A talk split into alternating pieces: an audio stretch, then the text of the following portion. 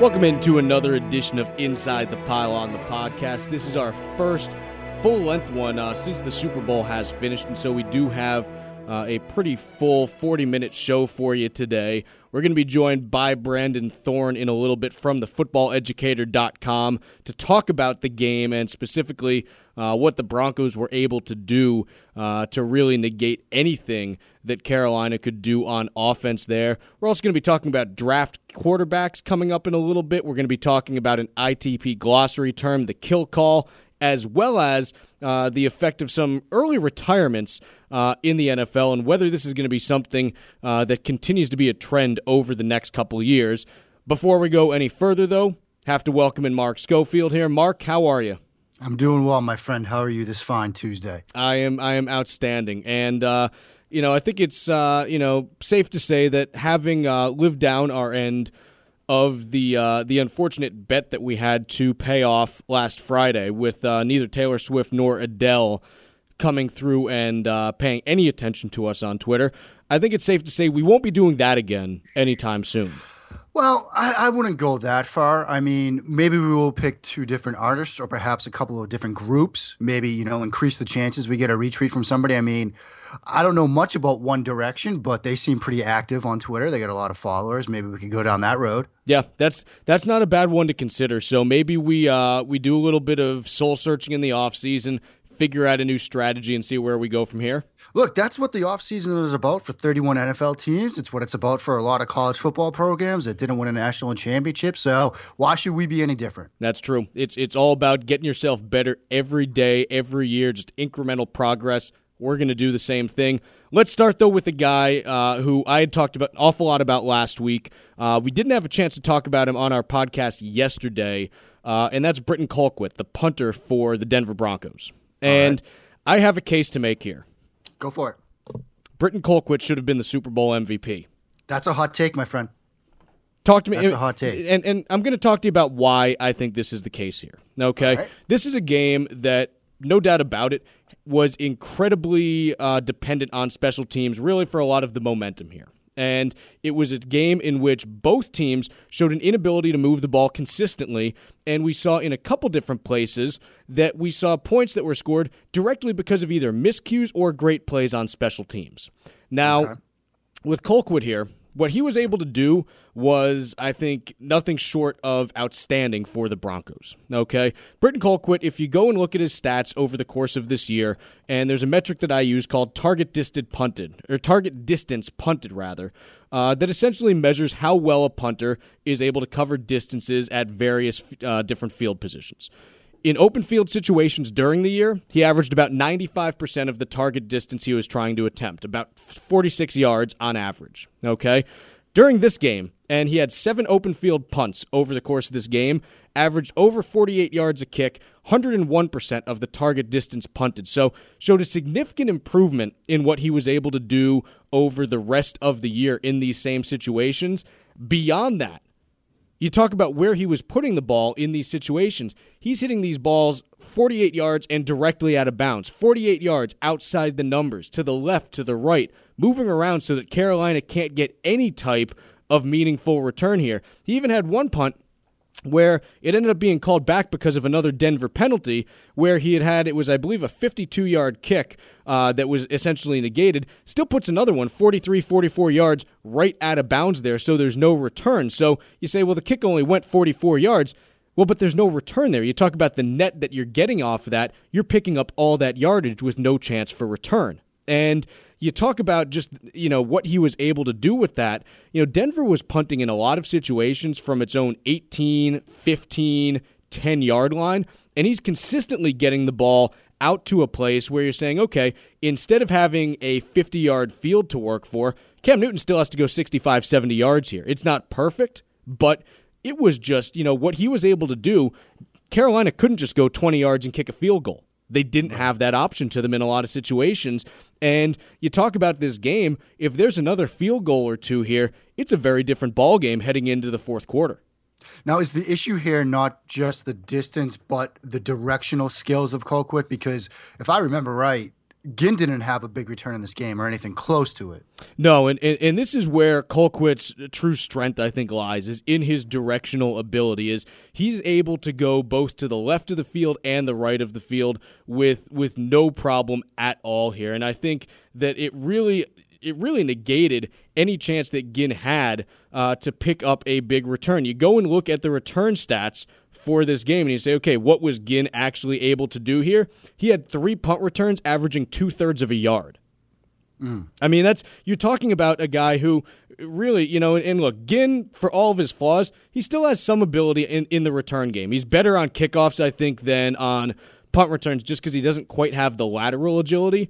But you're talking about, you know, a, a situation where to only get two return yards in this game I mean, that's you, you pretty much took the the return game out completely, and and I think it you know goes unnoticed a lot. And I finally saw during during the game on on Sunday that there was a little bit more Twitter talk about the job that Colquitt was doing, just because it stood out so much. And and when you get you know average fans talking about a punter, you know something kind of special is going on there. And it's, you know, Colquitt, I think, just had an absolutely phenomenal game here. The directional ability, the, the way that he controlled the return game of Carolina by his ball placement and where he was where he was putting the ball on the field was just absolutely outstanding here. He had one, you know, the one kick that he had that was uh, shorter than 44 yards. It was, you know, pretty much at the end of the game where it didn't really matter at that point. And I think he unleashed, it was, I say unleashed, he he put out a 28 yarder, I think it was, uh, that didn't really matter then. But you know, he had pretty much already done his job to that point. Right. And on that kick in particular, I mean, Carolina went all out, you know, rushed 11 to try to block the punt because it yep. was a late game and they needed to. So he was just, you know, dropping and kicking and just needed to get it off, right? Exactly. It's look, just get the ball away here. And I think what I saw from Colquitt, you know, it was it was really something special there. And I would make the the argument, and I'll get laughed at to till the cows come home. I have no doubt about it. But with how close this game was, and with how tightly contested it was, you're talking if if you talk about you know 15, 20 yards of field position in a different direction here could have been a very different game. And I would I would make the argument that on that field, if you're not talking about Colquitt as the MVP, and look, you and I both know a punter will never win the Super Bowl MVP, so I I get that I'm being uh, a little bit aggressive on that, but you can absolutely make the point that if you're looking at the players on Denver, I probably put him in terms of the value to that team. He's third after uh, Demarcus Ware and Von Miller. Yeah, I think that's a fair way to look at it. I mean, again, this came down to a defensive and special teams battle, and Colquitt played as big a role, if not the biggest role, in the special teams element of this. Um, obviously, Carolina had sort of the you know sort of brain meltdown on the one big punt return from Denver, but in terms of value added to this victory, you'd have to put Von Miller number one. I mean, the strip sack touchdown was a huge play in this you game. You have to. Even I'll concede that. Demarcus Ware, the two of them bringing pressure off the edge. I mean, we talked about it in the Quick Hits podcast what that did to Cam Newton, his ability to try to make throws or his inability to complete throws down the field. I mean, when they brought pressure, 31% completion rate or something like that. Yeah. You know, 10 overthrows, which is tied for the most in NFL history, in Super Bowl history. So, you got to have those guys one too. But I think you've made a very strong case as to why Denver's punter was the third most important player at Denver that night. And, and the way I look at it, when you're talking about your punt return unit, that's the first. That's really the first down of your offensive possession. And for right. Carolina to only pick up two yards in the return game all all day, you know, that that really says something about what Denver was able to do, and a ton of credit, by the way, to the Denver coverage unit as well. Right did right. did a phenomenal job there. So Colquitt no doubt had help, but I thought what he did there was was absolutely phenomenal. Uh, I'm partly tooting my own horn just because I was talking him up all last week as some guy as someone who could make a difference, and and I think he really really did here. But two to wait, man. That's what we do here. It's what we got to do. We, we really you know? need more of it. Let's let's get you tooting a little bit on uh, oh, draft quarterbacks. How about oh, that? Where what what are we talking today in terms of are we have we built the Schofield big board for quarterbacks yet, or do we want to get a little bit more into uh, just some specific prospects? The process the process for the Schofield quarterback board is still underway. I think. You know, I could safely say that there's a top four, and I don't think it's any real surprise. Um, it's kind of the top four that people seem to be settling on, and people can have them in different orders. I have an order in mind that I haven't finalized yet because again, after I get through and do all my film work, four or five games on each of these guys, I'm going to go combine pro days and then back into the film to sort of finalize things. I don't anticipate a lot of movement, you know, not a lot of wild movement, but there might be slight tinkering, you know, between seven and eight or sure. two and three or something like that. Now, when when we start to dig into some of the prospects that you've been looking at recently, who have been guys uh, that you've been focusing on the last couple weeks? Well, I did all of the Senior Bowl quarterbacks before he went down to Alabama because I wanted to have some sort of at least some base knowledge. I didn't really get fully into Jeff Driskel or Brandon Allen, but I've got them under my belt now. The guys that I've been looking at in the past couple of weeks are two guys that, and I've said this before to other people everybody loves the battle for QB1. Everybody's talking about who's QB1. I'm really more interested in QB5 because everybody has that group of four they're kind of looking at Jared Goff, Carson Wentz, Paxton Lynch, and Connor Cook as, you know, kind of the top four quarterbacks, maybe the guys that go in the first round if four quarterbacks go in the first round. That next tier is more fascinating to me right now because there are some guys in that next little group that I think – have some great talent, some great traits, some great tools. And if they get to the right landing spot in the right situation, they could really kind of flourish, perhaps even have better careers than some of those guys in the top four, depending on where they land up. I mean, we've seen quarterbacks crash and burn now when they're drafted by Cleveland. I mean, we've got a, another horrible case with this Johnny Manziel situation, yep. which both on the field and off the field is on the field, it's a bad situation because he hasn't panned out. But off the field, it's pretty horrific what we're seeing with this affidavit that just came out. It's a really bad situation, and he needs help. And his ex girlfriend now people need to have make sure that she's taken care of because that's a very bad situation. Yeah, and, and strip. Oh, go ahead. And, and I, I want to just circle back and dig into one of the things that you were talking about there because you're you're getting into this idea that you're looking more kind of that QB five, QB six, and, and I have a question on that actually is you know is there a viable argument to be made that for teams that are drafting quarterbacks that you may actually find better value in that QB 5 to 8 range drafting you know kind of in that second third fourth round where look you may not always hit on a guy but if you get a guy who can be the guy in that round based on that entry level contract being so much cheaper than at the top of the first round you can make the argument there that that can be you know, really, really important to your success there. Look no further than what Russell Wilson was able to do out in Seattle on his rookie deal. Right. And, you know, it gets us back to one of those scouting rules that, you know, Russell Wilson's the exception, not the rule. I yep. mean, you'd like to find the exceptions, but if your draft strategy is trying to find exceptions with all these picks, you're going to miss a lot. But on a theoretical level, I agree with you. I mean, if you can get like say a team that people think is going to draft a quarterback in the top five picks, Dallas. Okay, yep. if you look at what the Dallas Cowboys need, they definitely need their next quarterback. And as a rule of thumb, you'd like to be a year early than a year late when you're trying to replace a quarterback because you'd rather have a guy in the system starting to learn things. So mocking a quarterback to Dallas at pick four does make a bit of sense, but if you can address a, another position of need for Dallas, like wide receiver, for example, like running back, for example, I know we don't talk a lot about running backs in the first round, but there's yep. some talented guys. Treadwell, for example, the Ole Miss wide receiver, he might be a good pick for them. So you can get a guy locked up for five years, hit on that pick, and then you get somebody like a Christian Hackenberg or a Dak Prescott or a Cardale Jones when you know that when you draft a quarterback at Dallas, it's going to be somebody that's going to sit for a year or two because of Tony Romo status, unless he gets hurt again. Maybe that does make more sense for Dallas. But that's a long way of saying we have big boards, we have picks that I could, you know, I can structure a big board in a vacuum and say this is why I prefer, from a trait based perspective, this quarterback over that quarterback. But then you've got 32 different teams that have different needs and different boards. So it's going to be wildly different from what I put together and what actually happens. And a prime example is going to be you're going to see guys get drafted earlier than expected on day two that nobody's going to expect to see happen. The timeline is going to blow up and say, why did this guy get picked?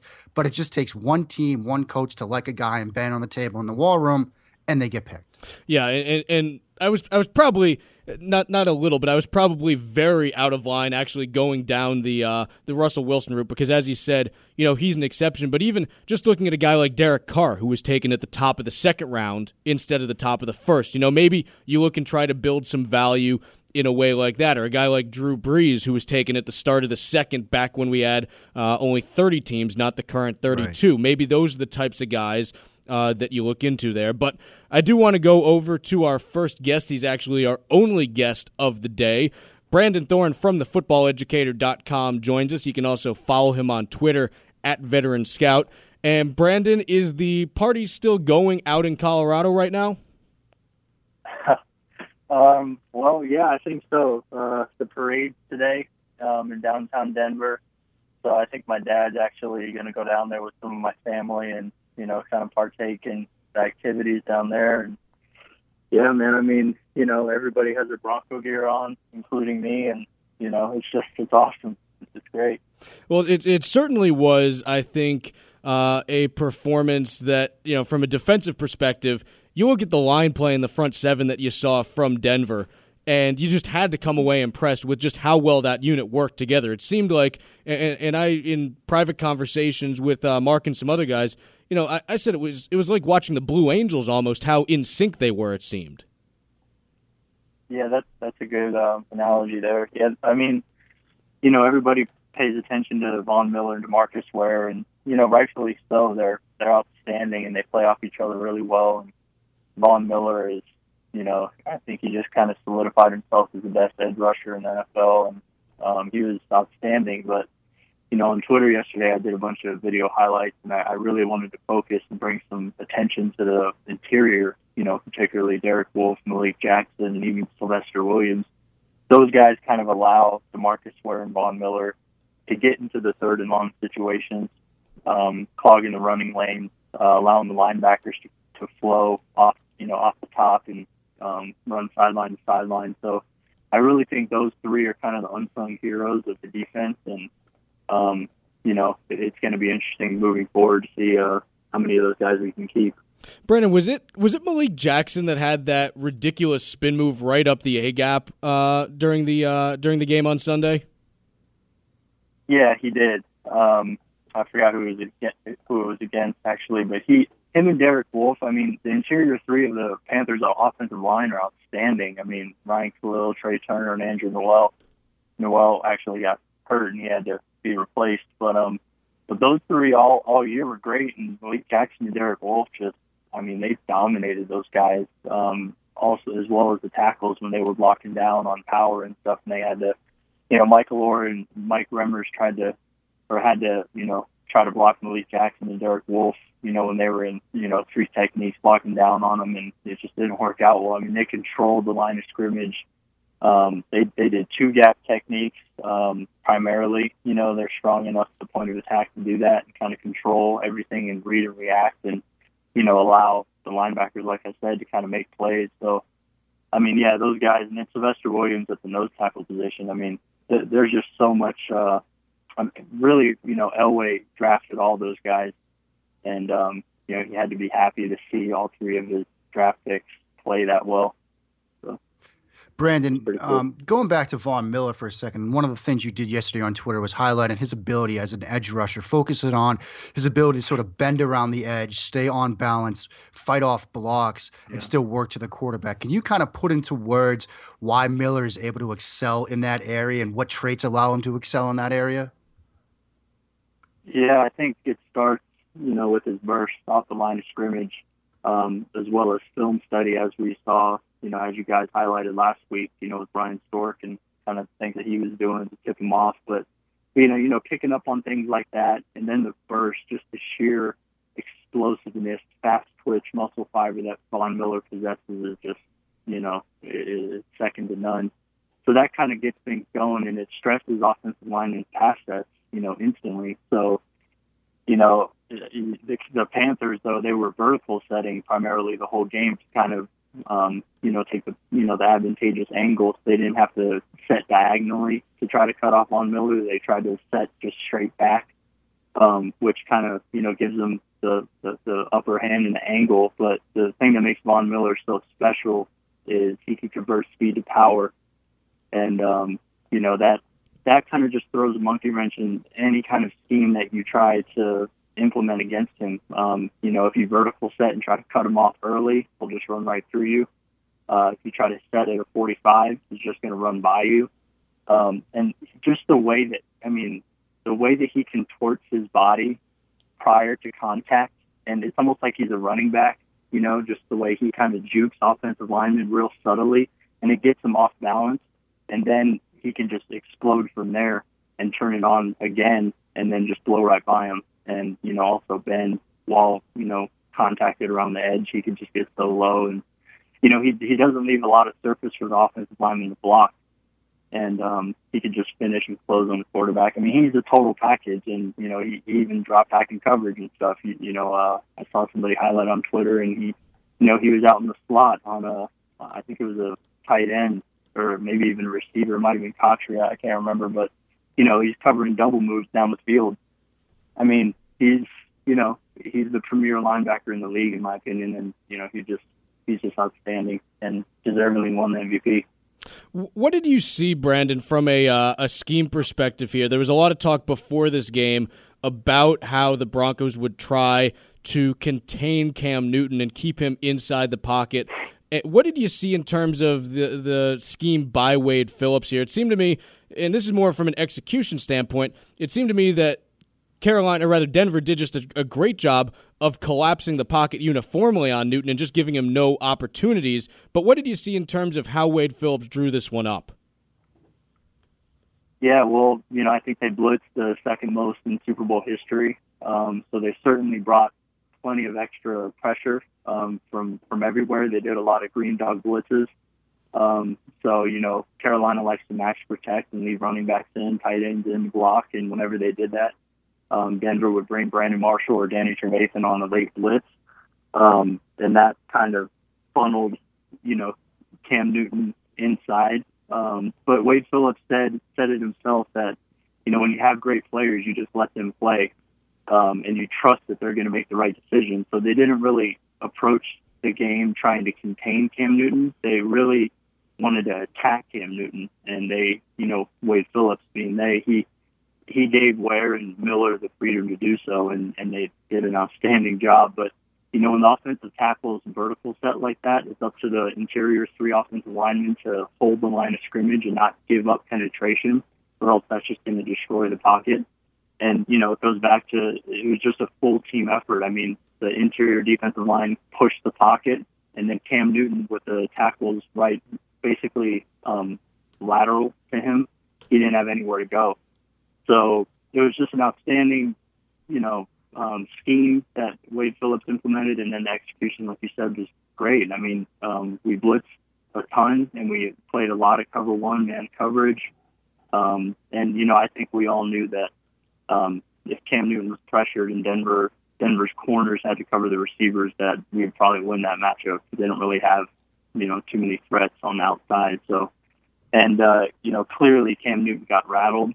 I think. Um, you know, once Von Miller had that sack and you know that strip sack um, near the end zone, I think that kind of uh, rattled Cam, and he saw him sailing balls. And um, yeah, I mean, it, it was just a, a well executed game plan, and you know, just just the defensive roster is so deep and outstanding all the way around. And uh, you know, I think um, Carolina's lack of weapons really caught up to them in that game.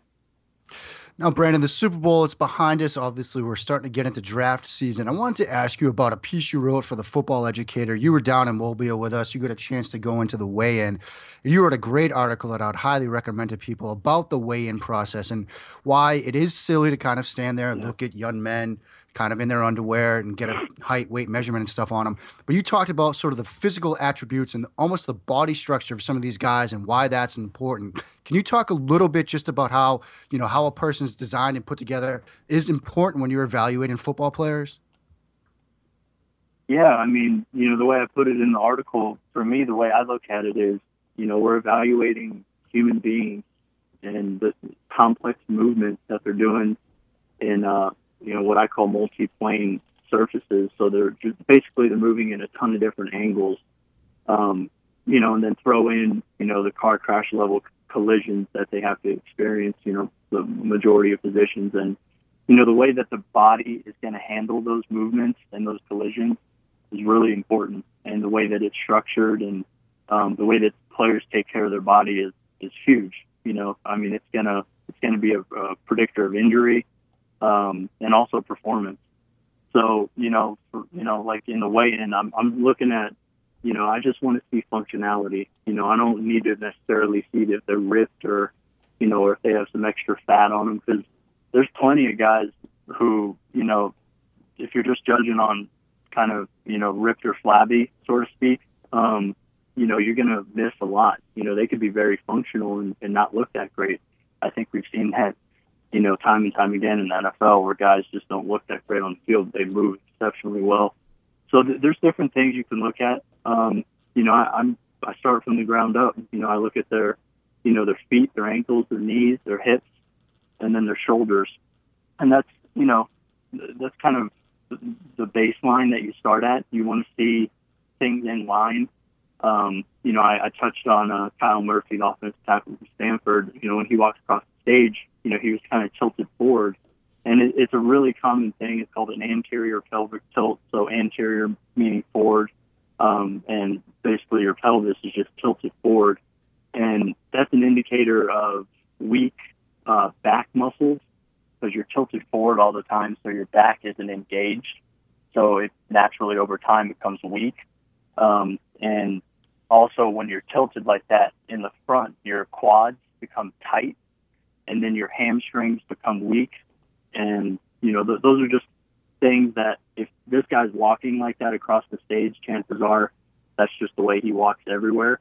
So, it, you know, that's when you have to actually interview the guy and talk to him and, and put him through um, certain tests, you know, flexibility type tests and see if it really affects him.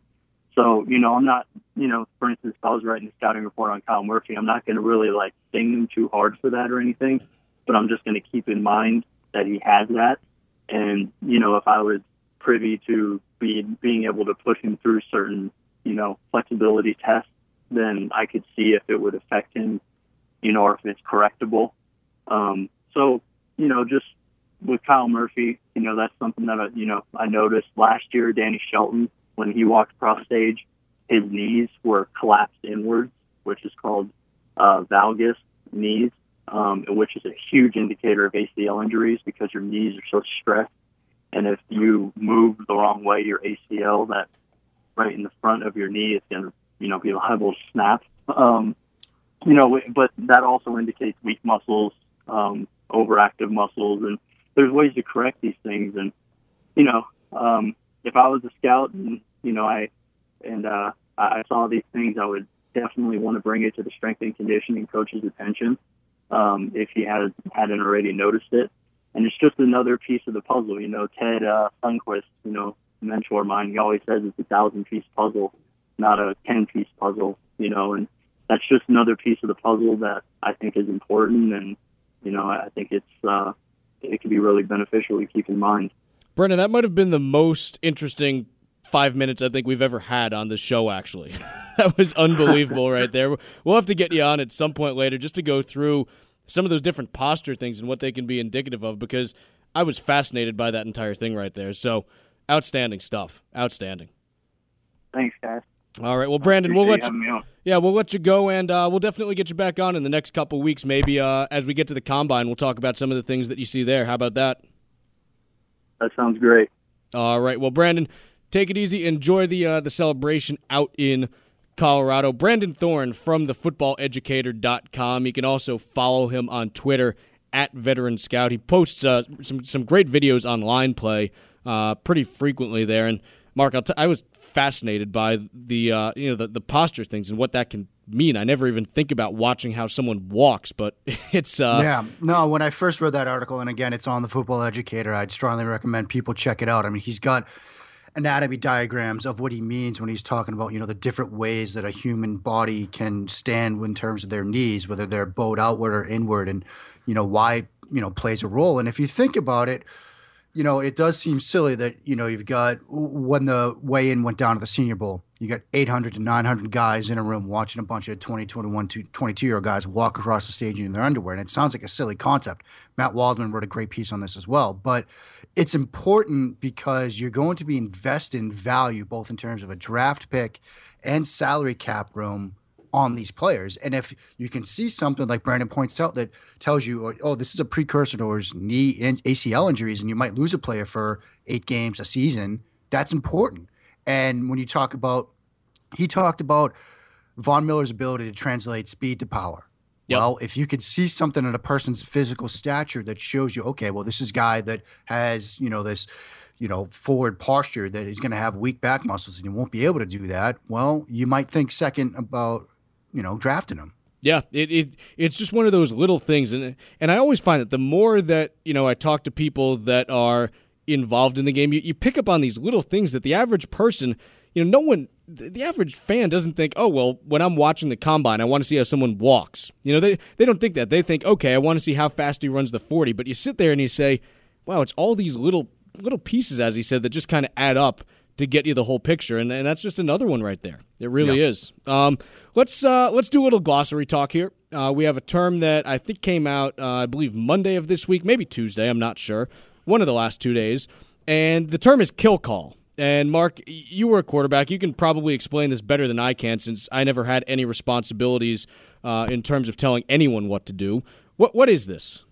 Well, what it is, and Ted Nguyen, um, who contributes to Inside the Pylon, he put this together after doing some film work for his great Super Bowl preview pieces, which uh, hopefully everybody read. But what a kill call is, it's a situation where an offense gives the quarterback two plays to call in the huddle. You might call, let's say hypothetically, a stretch run to the right, or you might call sort of four verticals in the passing game to the left. You know, not to the left, but a drop back, four verticals passing concept. Okay, so you call both these plays in the huddle quarterback gets to the line of scrimmage and he basically has the choice whether to run with the first play called, that stretch zone to the right, or execute what's called the kill call. He'll literally say kill, kill, kill. He might even wave his arms like an umpire saying safe to give the indication that you're killing the first play that was called in the huddle and you're going to run the second. Some teams have different code words for, for it. They might use a color such as red, red, red, or you know black, black, black, or something to give the indication to the rest of the offense that look, we're not running that first play. I've seen something in the defense that makes me think this play's not going to work. Going with the example I'm using, say you've seen, you know, they've dropped down eight defenders in the box, and you've got now a strong safety that's just outside the tight end, shaded to the side where you're going to try to run a zone play. Well, with that numbers, you might not want to run the zone, but given eight guys in the box, you might be able to make a play downfield on four verticals. So you kill that use the kill, kill, kill call, run the second play. Hopefully, you're able to like take advantage of what the quarterback sees from the defense. Is this the most common way that a quarterback will audible to a different play, or is that something entirely different that's done more frequently? Um, it's pretty common. I mean, it's it's a simpler sort of audible structure than just kind of giving the quarterback sort of you know free reign to change the play because you know, when you have an open-ended audible structure, you've got a quarterback who knows what he's doing, but then you've got to under, hope and understand that the other 10 guys pick up the audible and run the exact same situation that they're supposed to do. They make yep. the right adjustments and the right reads. Yep. Here, all 11 players get to the line of scrimmage and they know it's either play A or play B. So when the play is changed using the kill call, it's not so much that the you know the wide receiver that's split out to the left now has to realize okay well what's this audible mean it's just oh okay now i'm running four verticals instead of just running this guy off he's basically might be doing the same exact thing but now he knows that he might have a pass thrown his way. It's not, you know, quarterback calls the outside zone run in the huddle, then he gets up and checks out of that into four verticals it's the same sort of play A to play B, but now there's a little bit more of a thought process that has to go into it. And I'm guessing the teams also have dummy calls so that, you know, they'll fake like they're doing a kill call just to show something to a defense that, you know, they may not actually be changing the play. Oh, of course, and I believe that that's what you know the infamous Omaha call was from Peyton Manning in the past few seasons. That was sometimes it was their dummy call where he would get a line of scrimmage, call Omaha, defense thinks, oh wait, you know, we're in blitz posture here. Some, you know, strong safety's down in the box. He's in blitz posture. He's going to blitz. Now he's like, oh, wait a second. What, uh, uh, what should, should I? And then the ball is snapped. And you've got one defender thinking, maybe you get a couple of defenders thinking you can take advantage of that.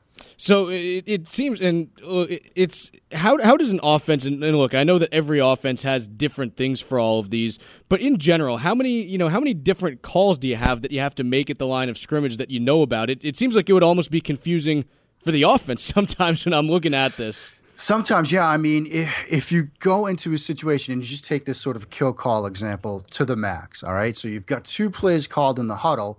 you get up there, you might have the safe call Omaha, which is you know we're going to run this, get, or the fake dummy call Omaha, we're still going to run the, you know the the first play we called. You could have the kill call used. You could have a situation where you have a pause adjustment where you see an uncovered slot receiver and, you know he's got nobody within eight yards of him, ten yards of him. Just you know delay the cadence, take the snap, throw him the one step smoke route. You might have a sight adjustment where you see guys that are rolled up in press coverage. You've got a chance to throw a deep fade route we'll just take that rather than trying to run either the four verticals, which takes a little longer to develop, or that outside zone play. So there are that's just one sort of hypothetical example based on an offense that I ran in college and calls that I had to make. But you could see how the possibilities can almost spin out of control.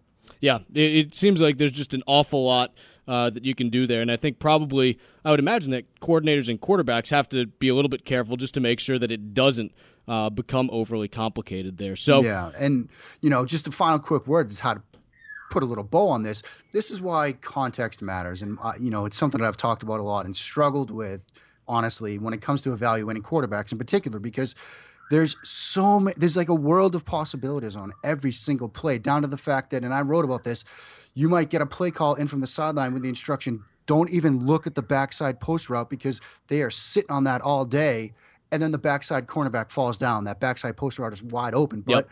quarterback was just told to ignore it. But we don't know that just watching the film on tape. So it's it's a hard position to play. It's a hard position to evaluate. So there's again my quick spiel on evaluating quarterbacks. I'll shut up now. Get off my lawn. no doubt about it, Mark. We are uh, just about out of time for the day, though. About uh, quickest 40 minutes I think we've ever done. We packed a lot into that show, including some anatomy lessons, some speed to power talk, kill calls, punter discussions packed a lot in, my friends. That's what we do. We got it all. If you're not, uh, if you don't like something in the show, you're probably not listening hard enough, or you're not a football fan. We're back at it with our regular quick kick show tomorrow. I believe we have Brian Perez from Draft Breakdown who's going to be on that, talking about some of the things they have done recently. Pretty excited about that. As always, make sure that you like us on Facebook, follow us on Twitter. That is the first time I've ever gotten that right, the first uh, attempt I have made there. And as always, check us out at InsideThePylon.com. We have great content out every day. For Chuck Zodda and Mark Schofield, we'll see you tomorrow.